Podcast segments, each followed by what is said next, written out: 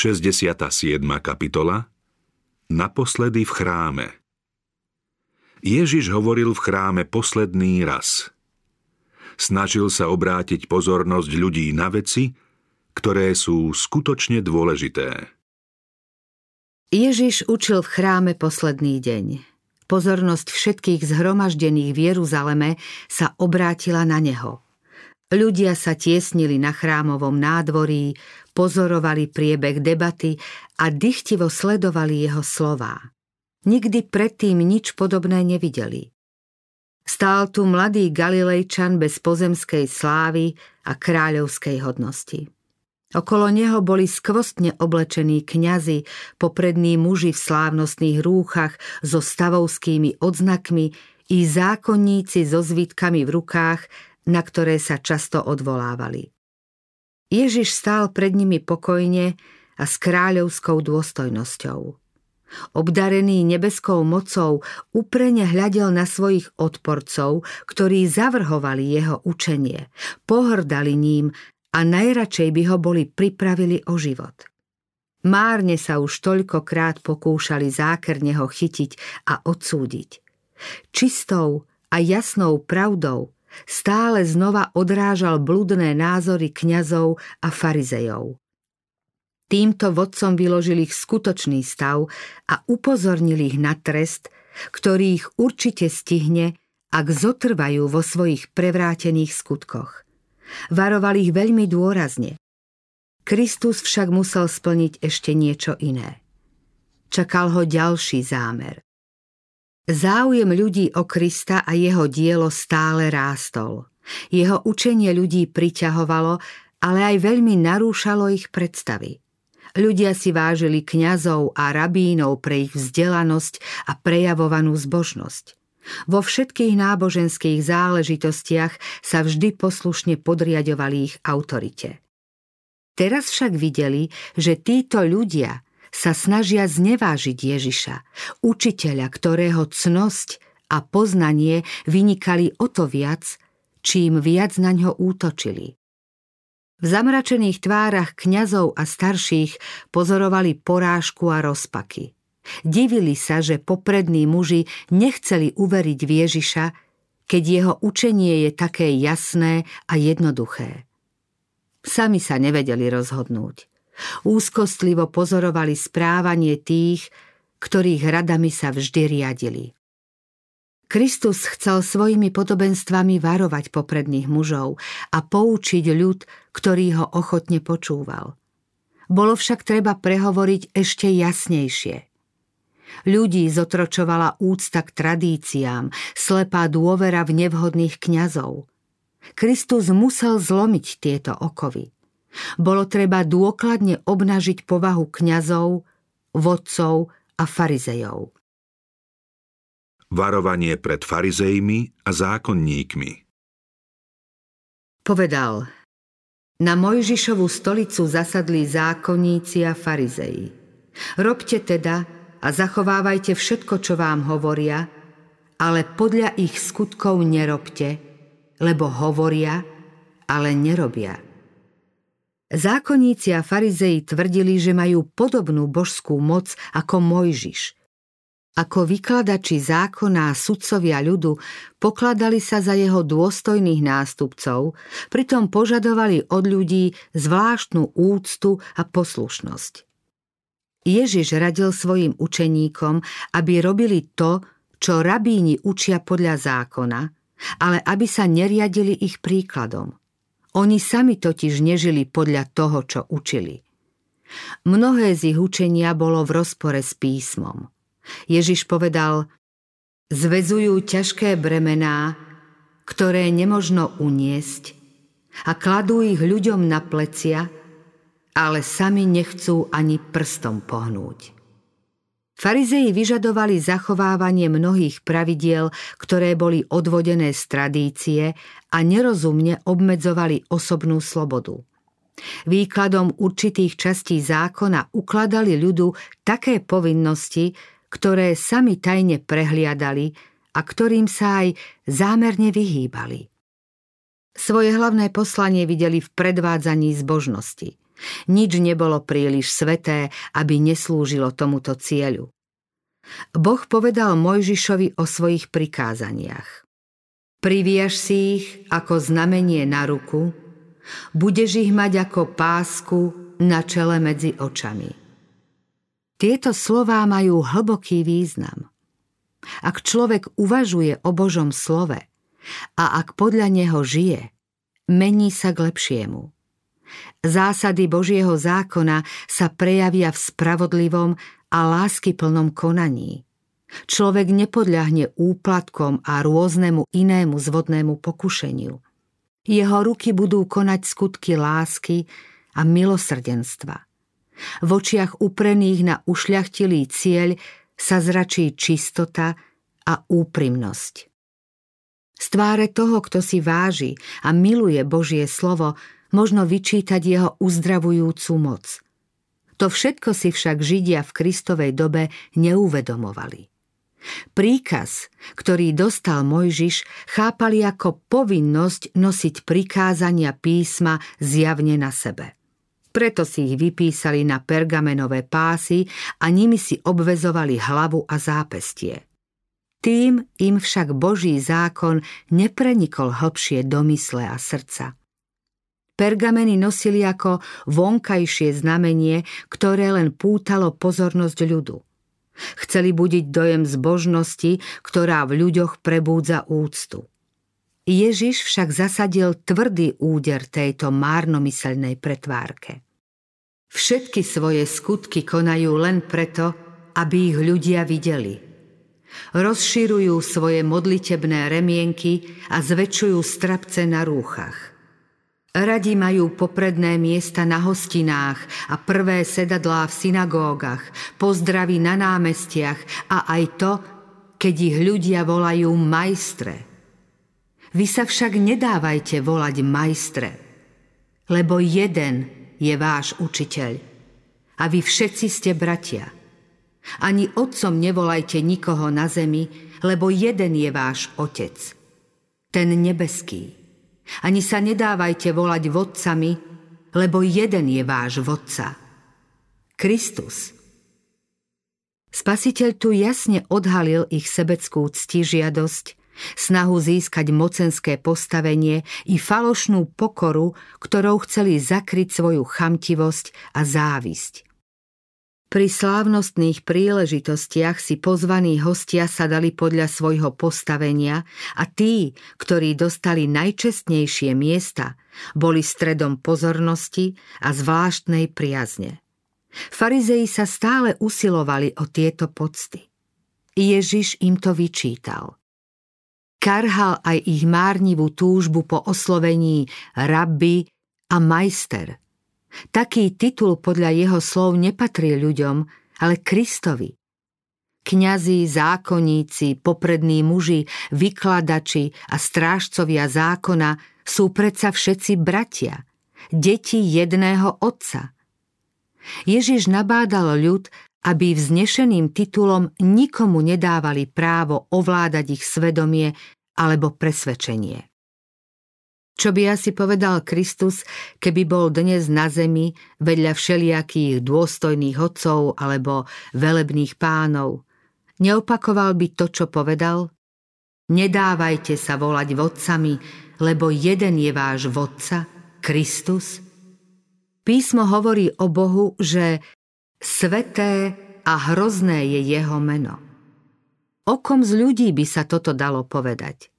Ako málo múdrosti a spravodlivosti je v človekovi. Ako mnohí takto oslovovaní nesprávne predstavujú Božie meno a Božiu povahu.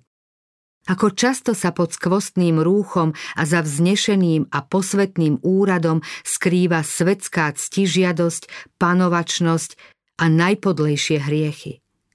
Spasiteľ dodal Najväčší z vás bude vaším služobníkom. Kto sa povýši, bude ponížený. A kto sa poníži, bude povýšený. Kristus opätovne pripomína, že pravá veľkosť sa meria mravnou hodnotou. Podľa nebeského hodnotenia povahová vznešenosť spočíva v činorodom živote pre dobro našich spolublížnych a v skutkoch lásky a milosrdenstva.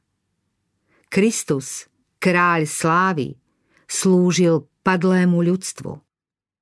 Ježiš povedal, Beda vám, zákonníci a farizei, pokrytci, zatvárate nebeské kráľovstvo pred ľuďmi. Sami do nevchádzate a tým, čo by chceli vojsť, nedovolíte. Kňazi a zákonníci prekrúcaním písma zaslepovali tých, čo by bez nich boli poznali Kristovo kráľovstvo a pochopili duchovný život, ktorý je základom skutočnej svetosti. Beda vám, zákonníci a farizei, pokrytci, vyžierate domy vdov pod zámienkou dlhých modlitieb.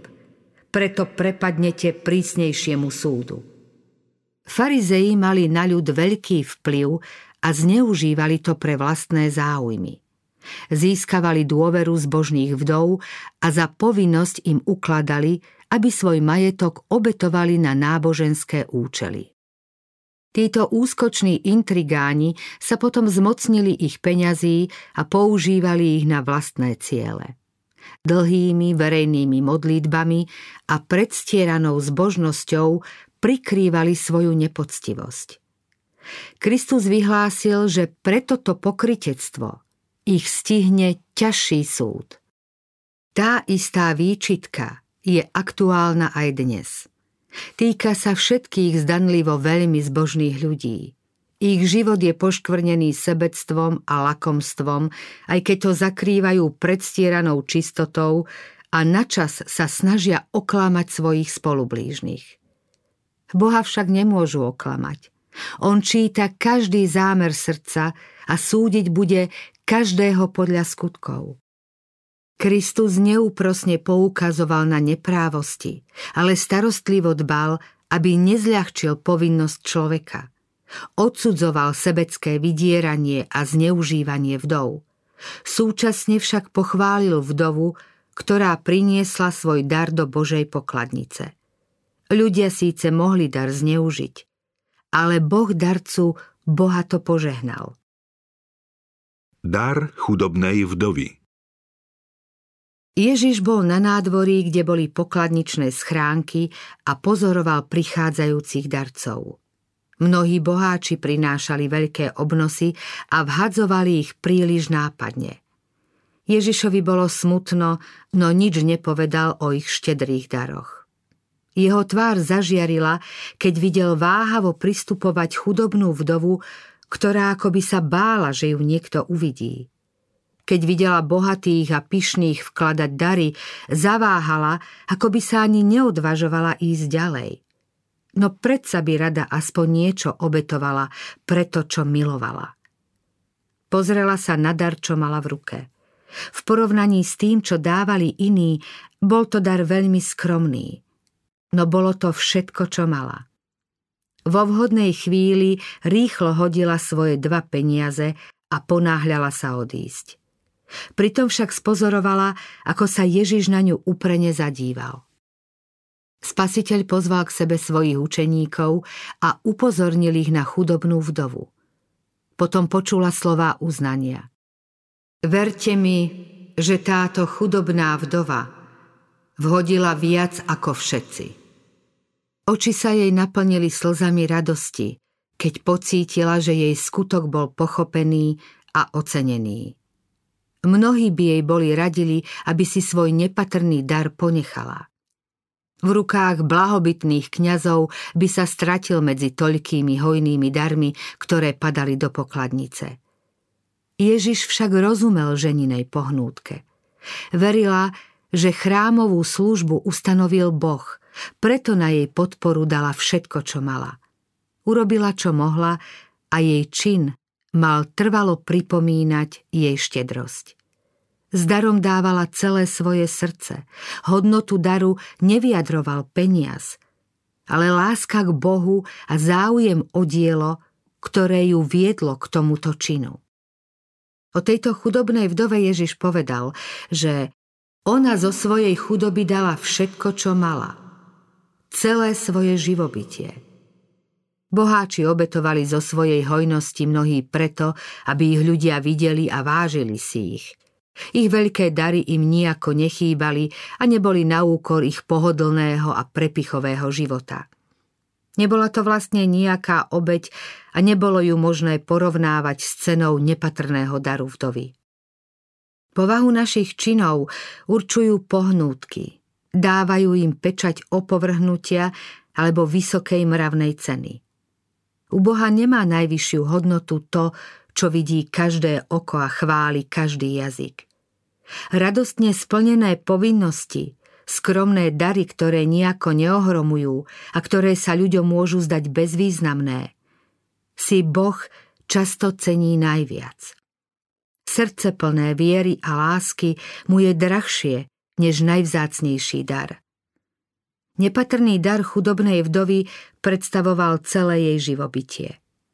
Pre dielo, ktoré milovala, sa ochotne zriekla a jedla a priniesla obeď dvoch drobných mincí.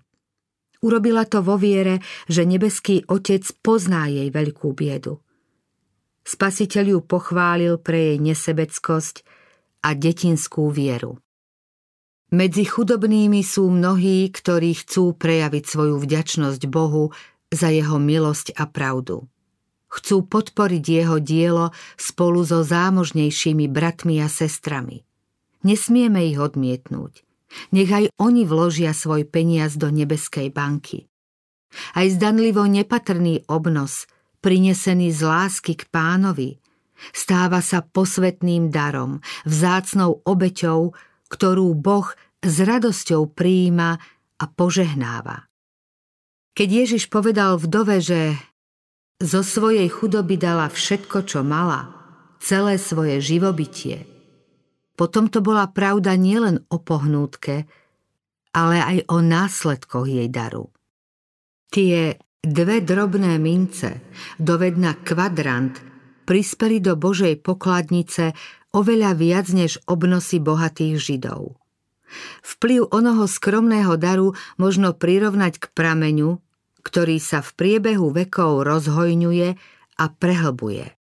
Dar chudobnej vdovy mnohorakým spôsobom prispel na pomoc chudobným a na rozšírenie evanielia. Príklad jej obetavosti znova pôsobil na tisíce srdc v každej krajine a v každom čase. Vyzýval bohatých i chudobných a ich obete umocnili hodnotu jej daru. Božie požehnanie, ktoré spočinulo na nepatrnom dare vdovy, urobilo z neho veľmi bohatý prameň. Podobne je to s každým obetovaným darom a činom vykonaným na Božiu slávu z úprimnej túžby. Také obete zodpovedajú zámerom Všemohúceho. Nikto nevie zmerať, ako prispievajú k šíreniu dobra. Námety na premýšľanie Spasiteľ pokračoval vo svojej reči a vytýkal zákonníkom a farizejom. Beda vám, slepí vodcovia, ktorí hovoríte, kto by prisahal na chrám, to nič nie je – ale kto by prisahal na chrámové zlato, toho zavezuje. Blázni a slepci, čože je väčšie? Zlato či chrám, ktorý to zlato posvecuje? Alebo kto by prisahal na oltár, to nič nie je, ale kto by prisahal na dar na ňom, toho zavezuje. Slepci, čo je väčšie? Dar alebo oltár, ktorý ten dar posvecuje. Kňazi vykladali Božie požiadavky podľa svojich falošných a obmedzených predstav. Nazdávali sa, že vedia spoznať otiene rôznych hriechov, z ktorých podaktoré prehliadali a iné, a zda bezvýznamné, pokladali za neodpustiteľné. Za peniaze zbavovali ľudí aj záväznosti sľubov. Za veľké sumy prehliadali niekedy aj ťažké zločiny. Inokedy títo kňazi a poprední muži prísne súdili aj drobné priestupky. Beda vám, zákonníci a farizei, pokrytci. Dávate desiatky z mety, kôpru a rasce, ale zanedbali ste to, čo je závažnejšie v zákone. Súd, milosrdenstvo a vernosť. Toto bolo treba robiť, ale tamto nezanedbávať. Týmito slovami Kristus opäť odsudzuje zneužívanie svetej povinnosti. Povinnosť samú tým nevylučuje. Prinášanie desiatkov ustanovil Boh a bolo v platnosti od najstarších čias. Abraham, otec veriacich, dával desiatky zo všetkého, čo mal. Poprední židovskí muži uznávali záväznosť desiatkov, čo bolo správne, ale nepripúšťali, aby ich ľudia prinášali z vlastného presvedčenia. Na každý prípad mali ľubovoľné pravidlo.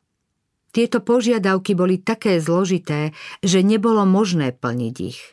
Nikto nevedel, kedy urobil svojim povinnostiam zadosť. Pôvodné Božie ustanovenie bolo spravodlivé a rozumné, ale kňazi a rabíni urobili z neho neúnosné bremeno. Všetko, čo Boh prikazuje, má svoj význam. Kristus zdôraznil povinnosť odovzdávať desiatky, ale poukázal na to, že nemožno zanedbávať ani ostatné povinnosti. Farizei prinášali veľmi často desiatky zo záhradných bylín, ako je meta, anis a ruta. Nebolo toho veľa a ľudia ich pokladali za úctyhodných pre ich presnosť a nábožnosť. Pritom však ich zbytočné obmedzenia utláčali ľudí a marili úctu k Božiemu posvetnému ustanoveniu. Myseľ ľudí zamestnávali malichernosťami a odvracali ich pozornosť od podstatne dôležitých práv. Závažnejšie otázky zákona, ako je spravodlivosť, milosrdenstvo a pravda, zostávali zanedbané. Kristus povedal – toto bolo treba robiť, ale tamto nezanedbávať. Rabíni podobným spôsobom prekrúcali aj iné zákony. V Mojžišových príkazoch bolo zakázané jesť čokoľvek nečisté. Nebolo dovolené jesť meso svíň či niektorých iných zvierat, asi preto, aby sa neznečisťovala krv a neskracoval život. Farizejom však toto božie nariadenie nestačilo – Zachádzali do neoprávnených krajností. Medzi iným prikazovali ľuďom predsediť všetku používanú vodu, aby v nej nebol ani najdrobnejší hmyz, ktorý by sa dal zaradiť medzi nečisté zvieratá. Keď Ježiš porovnával tieto malicherné požiadavky so závažnosťou ich skutočných hriechov, povedal farizejom. Slepí vodcovia, komára predsiedzate, ale ťavu prehltate. Beda vám zákonníci a farizei, pokrytci. Podobáte sa obieleným hrobom, ktoré sa zvonku zdajú pekné, ale vnútri sú plné kostí mŕtvol a všelijakej nečistoty.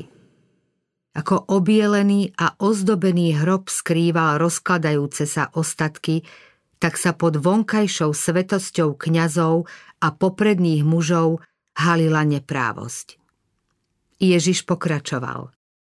Beda vám, zákonníci a farizei, pokrytci, staviate hrobky prorokom a zdobíte pomníky, spravodliví vravíte. Keby sme boli žili za dní našich otcov, neboli by sme s nimi prelievali krv prorokov. Takto sami proti sebe svedčíte, že ste synmi tých, čo vraždili prorokov. Židia veľmi horlivo zdobili hroby prorokov, aby vystavili na obdiv svoju úctu k ním. Nedbali však na ich posolstvá a varovné slová.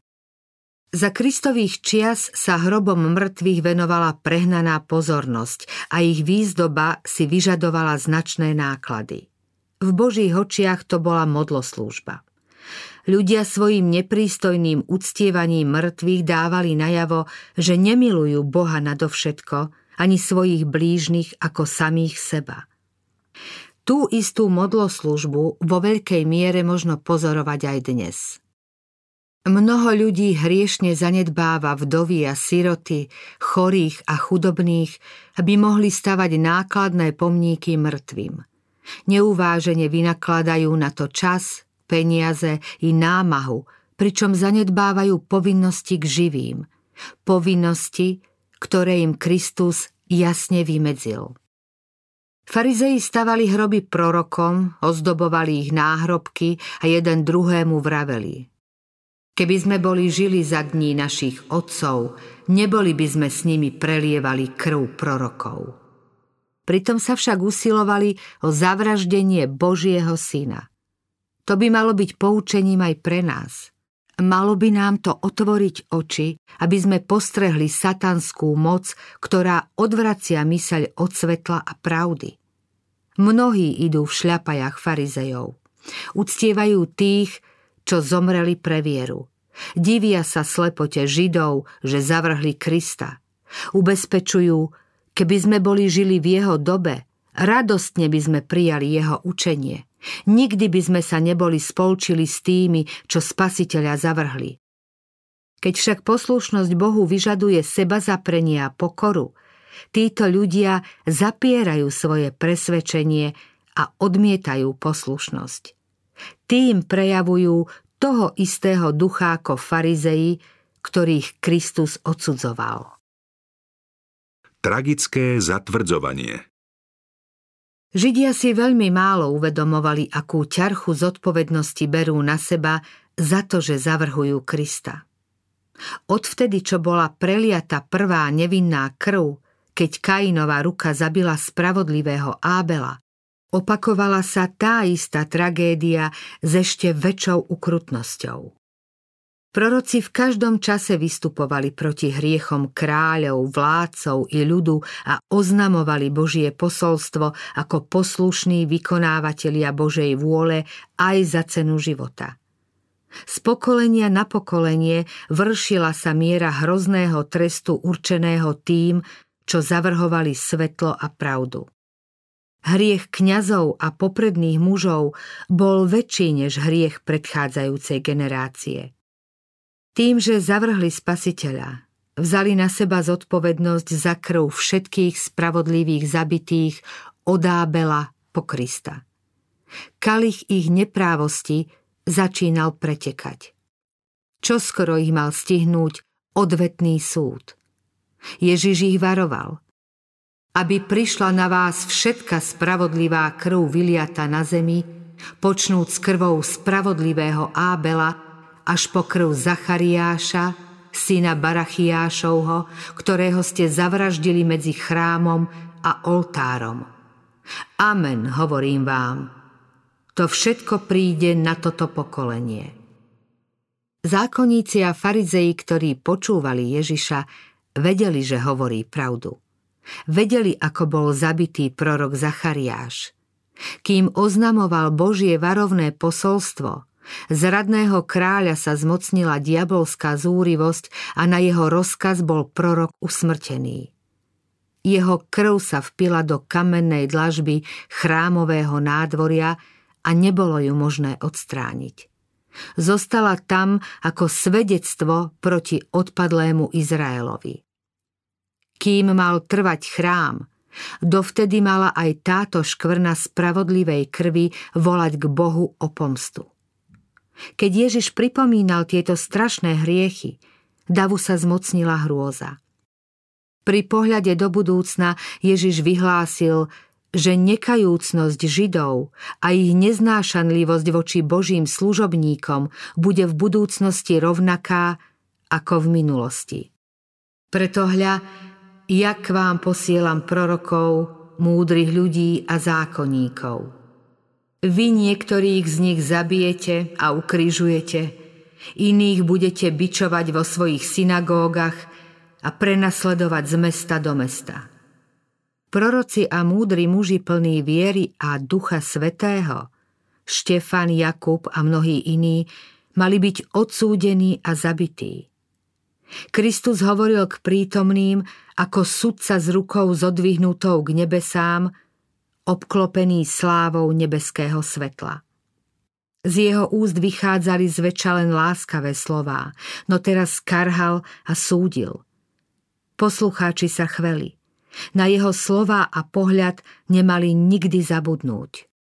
Svoje rozhorčenie zameral Kristus proti pokritectvu, hrubým hriechom, ktorými ľudia škodia sami sebe, klamú ľud a zneúctievajú Boha.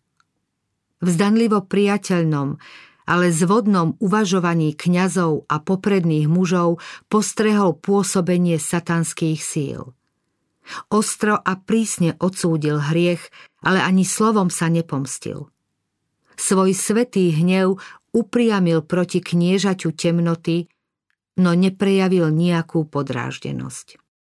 Podobne aj kresťan, ktorý žije v súlade s Bohom, obdarený láskou a milosrdenstvom, pocíti sveté rozhorčenie nad hriechom, ale nikdy sa nedá strhnúť vášňou, aby tupil tých, čo ho hanobia. Ba aj pri stretnutí s tými, čo spodne tu nepriateľa obhajujú lož, s Kristovou pomocou zachováva pokoj a rozvahu. Lúčenie s chrámom Tvár Božieho syna prenikol súcit pri pohľade na chrám i na poslucháčov. Hlasom poznamenaným hlbokou úzkosťou srdca a so slzami v očiach zvolal. Jeruzalem, Jeruzalem, ktorý vraždíš prorokov a kameňuješ tých, čo boli poslaní k tebe. Koľkokrát som chcel zhromaždiť tvoje deti, ako sliepka zhromažďuje svoje kuriatka pod krídla, ale nechceli ste. Kristus prežíval zápas lúčenia. V jeho náreku je vyjadrená bolesť Božieho srdca. Lúči sa tu dlho zhovievajúca Božia láska. Farizei a saduceji zmlkli. Ježiš zvolal svojich učeníkov a chystal sa opustiť chrám. Nie ako porazený a vyhnaný svojimi protivníkmi, ale ako ten, kto splnil svoje poslanie odchádzal ako víťaz. V nejednom srdci sa zakorenili pravdy, ktoré v ten pamätný deň vychádzali z Kristových úst. Pre poslucháčov sa tieto nové myšlienky stali smernicou života. Prebudili v nich nové túžby, nový spôsob uvažovania a oni smeli začať znova.